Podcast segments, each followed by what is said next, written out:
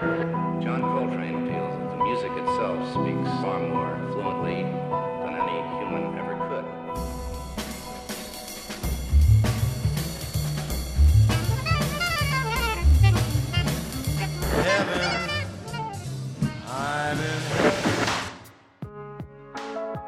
Version standard, le podcast des morceaux qui racontent le jazz. Bonjour à toutes et à tous. Aujourd'hui, dans Version standard, je vous emmène écouter Paris. Je vous propose une balade dans la capitale pour écouter notre standard du jour, April in Paris. Et pour cette occasion, nous allons parcourir ensemble celle qu'on appelle la ville de l'amour, la plus belle ville du monde, la capitale de la mode ou plus simplement Paname, la ville lumière nous en met plein les yeux et les oreilles.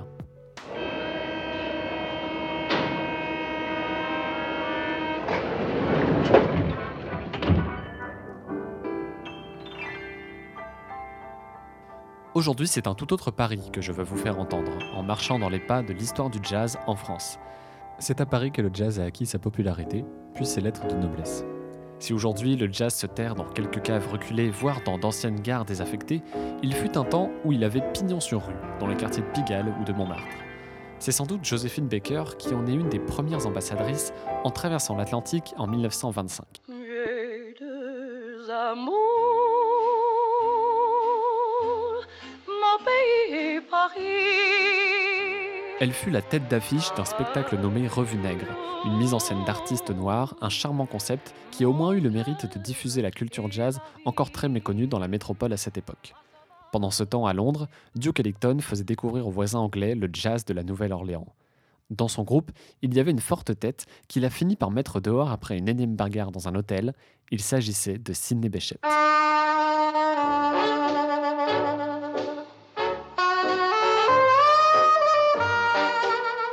Sidney arrive alors à Paris. Charmé par son vibrato si particulier au saxophone ou à la clarinette, la ville commence à swinguer de mieux en mieux au rythme de cette première vague de jazz qui l'engloutit progressivement. Avant de continuer, je vous propose d'écouter une première version de notre standard du jour April in Paris. Ce morceau a été composé en 1932 par Vernon Duke pour une comédie de Broadway intitulée Walk a Little Faster. On y suit les aventures d'une choriste américaine qui, par un concours de circonstances bien étranges, se retrouve débarquée à Paris. Le show lui-même n'a pas très bien fonctionné, mais la chanson est restée, notamment grâce à cette reprise de l'orchestre de Count que l'on écoute tout de suite avant d'aller marcher ensemble dans Paris.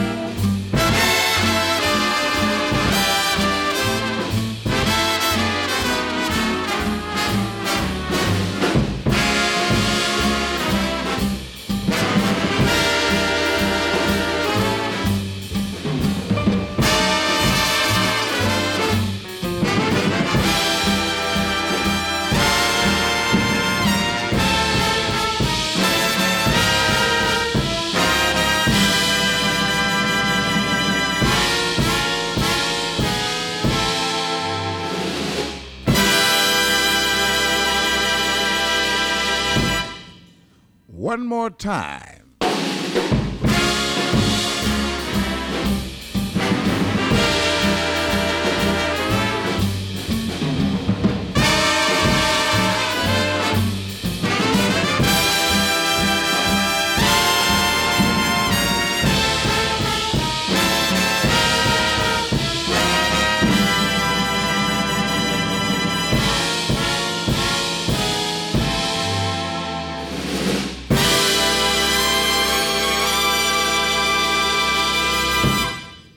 Let's try it one more once.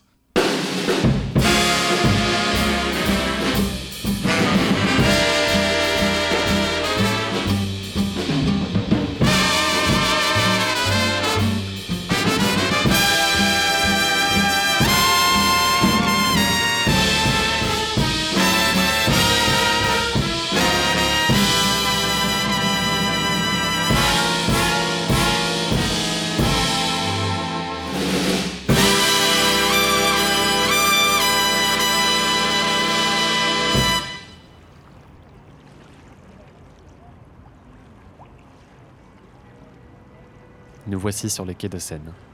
Un grand soleil attire les promeneurs, qui marchent sur les pavés au bord de l'eau, à la recherche d'un peu de fraîcheur et de calme. Un peu plus loin, un saxophoniste et un guitariste échangent quelques notes pour un concert impromptu. Ces quais sont très convoités par les artistes de toutes sortes.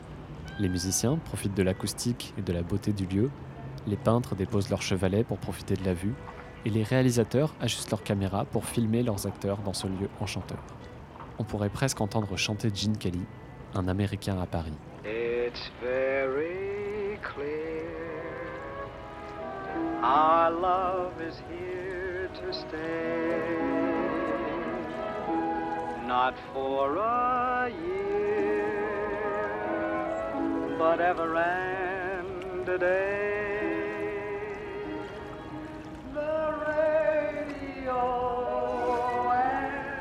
Nous allons maintenant traverser le pont Neuf pour nous rendre sur le parvis de Notre-Dame. Reprenons la route et le fil de notre émission. Quand Count Basie reprend un prix in Paris en 1955, il influence immédiatement toute la sphère jazz et propulse à lui seul ce morceau repêché à Broadway en standard de jazz. Count Basie était une référence et il est même venu en France dans les années 50. On a pu le voir au Caveau de la Huchette, un petit club de jazz pas très loin d'ici qui existe encore depuis 1946.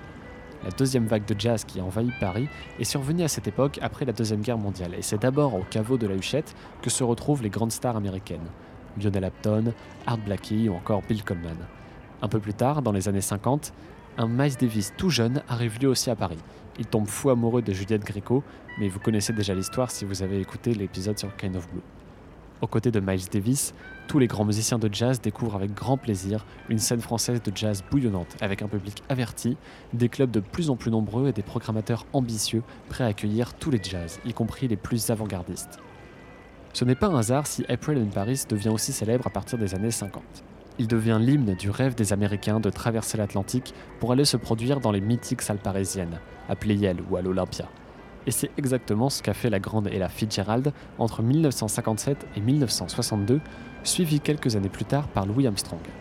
Au micro des reporters français, on l'écoute enfin expliquer sa vision de la musique à toute l'Europe. Que pense-t-il de la vieille querelle du jazz moderne? What is modern jazz? Qu'est-ce que le jazz moderne? Tell me. I don't know. I just try to play good music. I ain't care about. I mean, if I go buy a record. Je ne sais pas ce que c'est, le jazz moderne, je m'en moque. Ce qui compte, c'est la musique, mon genre de musique. Jiu-jitsu, whatever. I love the music and the sound. That's Le jazz continue d'envahir le vieux continent, notamment grâce à deux magnifiques ambassadeurs, Louis Armstrong et Ella Fitzgerald.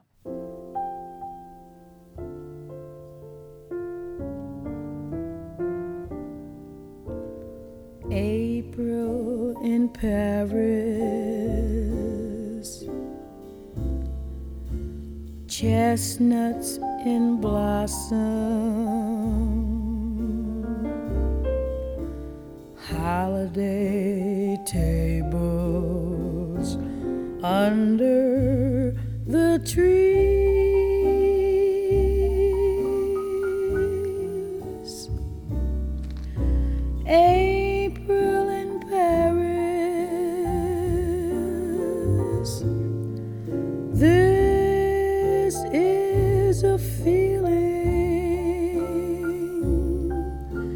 No one can ever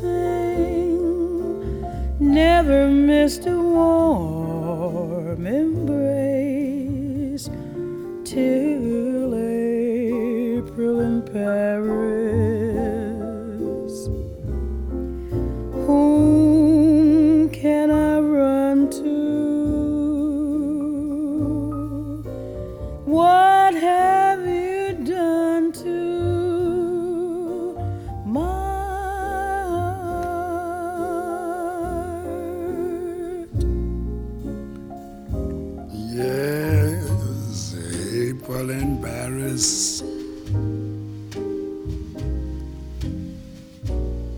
Chestnut blossoms. Holiday tables under the trees. Babe, April in Paris. This is the feeling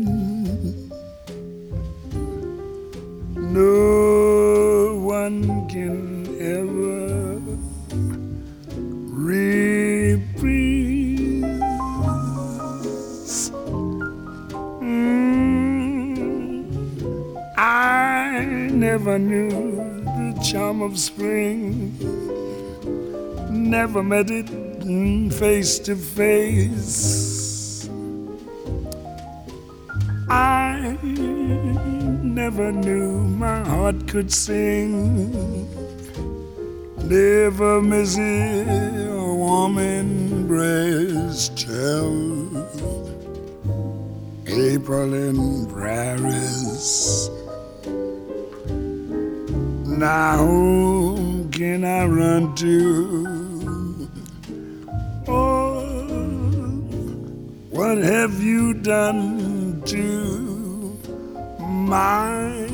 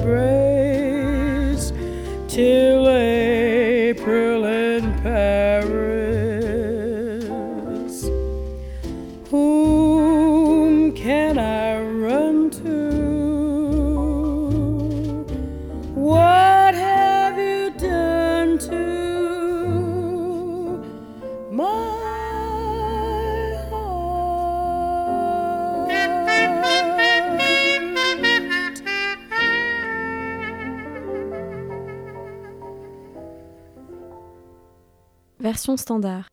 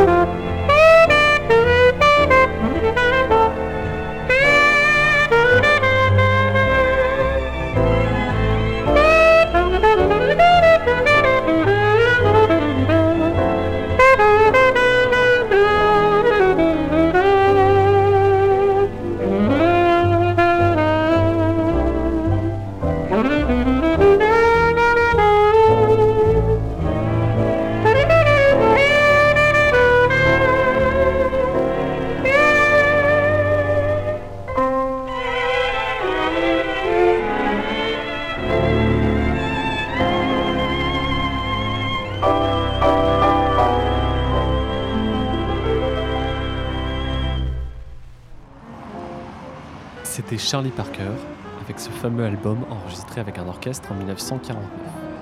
Quelques mois plus tôt, Parker avait fait escale à Paris. Je retrouvais un article de l'époque écrit par un jeune journaliste français, un certain Boris Vian. Il écrivait Du 8 au 15 mai, salle Playel, l'organisation Jazz Parade et le Hot Club de Paris préparent une semaine du jazz qui promet d'être importante. On y prévoit en effet Charlie Parker, le génial saxo-alto, créateur avec Dizzy Gillespie du style bebop, Miles Davis, un trompettiste encore peu connu en France, mais très sensationnel, et Max Roach, un des deux meilleurs drummers actuels aux États-Unis. Bird débarque effectivement à Paris pour quelques concerts à la salle Playel. Il se rend aussi au club de jazz de Saint-Germain, et là-bas, on le supplie pendant une heure de participer à la jam session. Il finit par s'exécuter, et pour un concert mémorable. Mais pendant son séjour en France, Bird a prouvé qu'il n'était pas parisiano-centré en allant jouer à Marseille, puis à Roubaix, dans le nord de la France. Je vous propose de me suivre dans le triangle d'or du jazz, dans le quartier du Châtelet. Aux alentours du centre Pompidou et des Halles se trouvent trois clubs de jazz toujours très actifs aujourd'hui. Ce triangle d'or est en fait une ligne très courte, puisque les trois clubs sont tous regroupés dans la même rue, sur à peine 100 mètres de distance. Il y a d'abord le Sunset Sunside qui a ouvert en mai 1983. En quelques années, le Sunset s'est imposé comme un lieu de référence pour le jazz. Il est composé de deux tout petites salles, le Sunside en haut et le Sunset au sous-sol. Sous la voûte et les pierres apparentes, on peut écouter les plus grandes jazzmen dans des conditions intimistes. Face à un tout petit public, les musiciens peuvent se permettre de prendre des risques et d'expérimenter. Les sets peuvent alors durer des heures et se terminer très tard dans la nuit. Juste à côté du Sunset, on trouve le Baiser Salé. En 1983 aussi, le lieu est transformé en club de jazz. La programmation assume son éclectisme et une volonté de faire émerger de nouveaux talents dans tous les styles. Club de jazz ou repère de musiciens jusqu'au bout de la nuit, le Baiser Salé défend fièrement sa diversité avec une couleur musicale plutôt fusion. Et un peu plus loin se trouve le Duc des Lombards. Bonsoir, bienvenue au Duc des Lombards. The ABCND of Boogie Woogie. Ce bar a été racheté en 1984, puis complètement refait pour ressembler au très chic club Blue Note de New York. D'ailleurs, il existait un Blue Note parisien dans les années 50. C'est ce club qui est d'ailleurs reconstitué dans le film Autour de minuit dont je vous avais parlé dans un épisode précédent. Le Duc des Lombards se veut être la 52e rue parisienne, avec des concerts tous les soirs et une programmation sous la houlette du patron de TSF Jazz. Il semblerait que ces trois clubs de jazz si proches les uns des autres ont bien compris qu'ils ne devaient pas se faire concurrence, mais fonctionner ensemble pour proposer une offre diversifiée et travailler de concert, sans mauvais jeu de mots.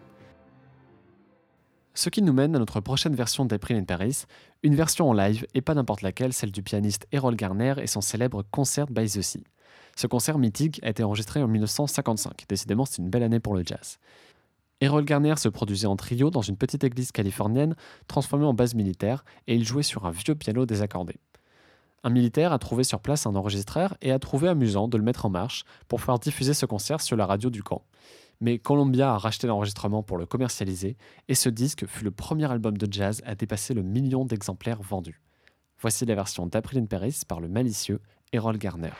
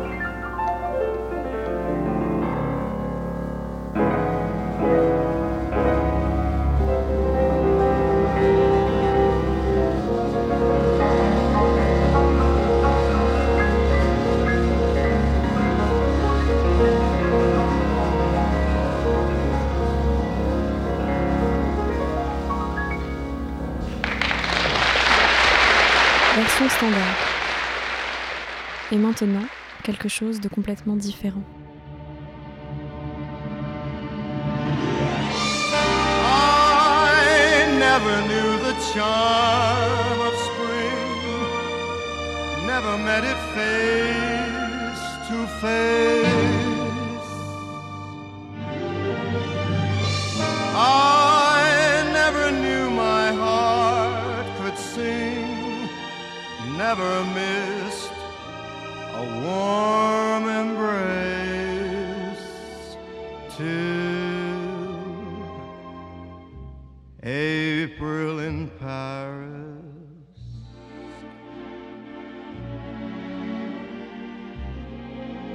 Chestnuts in blossom.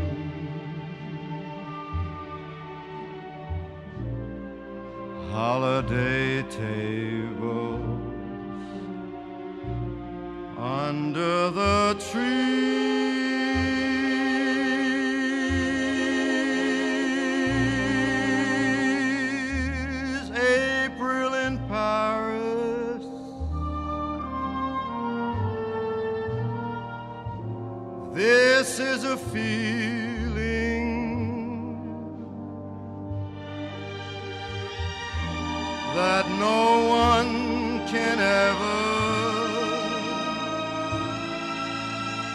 reprise.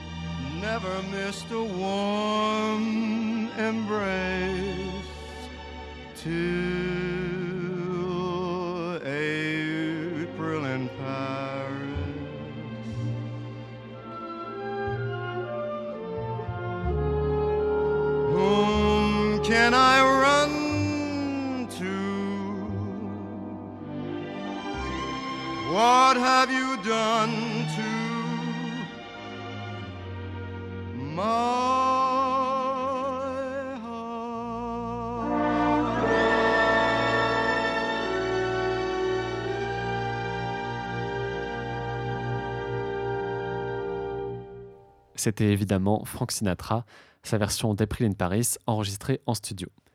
Il a fallu attendre 1962 pour que la France accueille enfin The Voice en personne. Mais ça valait le coup car Sinatra était alors au top de sa forme. Le whisky n'avait pas encore eu le temps d'altérer sa voix et son swing.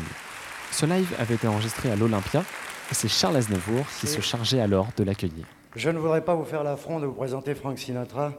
Je sais que vous le connaissez parfaitement, votre seule présence le prouve. Par contre, lui ne vous connaît pas très très bien. Aussi contrairement à l'habitude, si vous le permettez, plutôt que de vous présenter Frank Sinatra, je voudrais vous présenter à Frank Sinatra.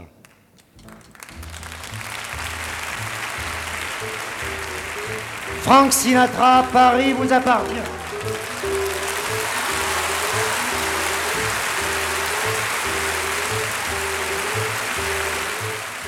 Se termine ainsi notre visite de Paris. J'espère que vous aurez appris des choses et que cet épisode vous a donné envie de vous rendre dans une cave pour déguster du jazz et un verre de vin. Si cet épisode vous a plu, n'hésitez pas à en parler autour de vous. Vous pouvez commencer par retrouver Version Standard sur Facebook et sur Twitter pour recevoir toutes les infos sur le podcast. Et si vous êtes sur iTunes, ce serait génial si vous pouviez déposer 5 étoiles sur le podcast avec un commentaire pour me dire ce que vous pensez de Version Standard. Je suis facilement joignable pour toutes vos remarques et vos suggestions. Pour terminer, nous allons écouter une version plus récente d'Après Paris avec un autre grand crooner, Kurt Elling. Une version plus moderne et surprenante, une autre version du printemps plus ancrée dans le groove et moins dans la légèreté. Je vous donne maintenant rendez-vous pour le prochain épisode. C'était Version Standard. À très bientôt.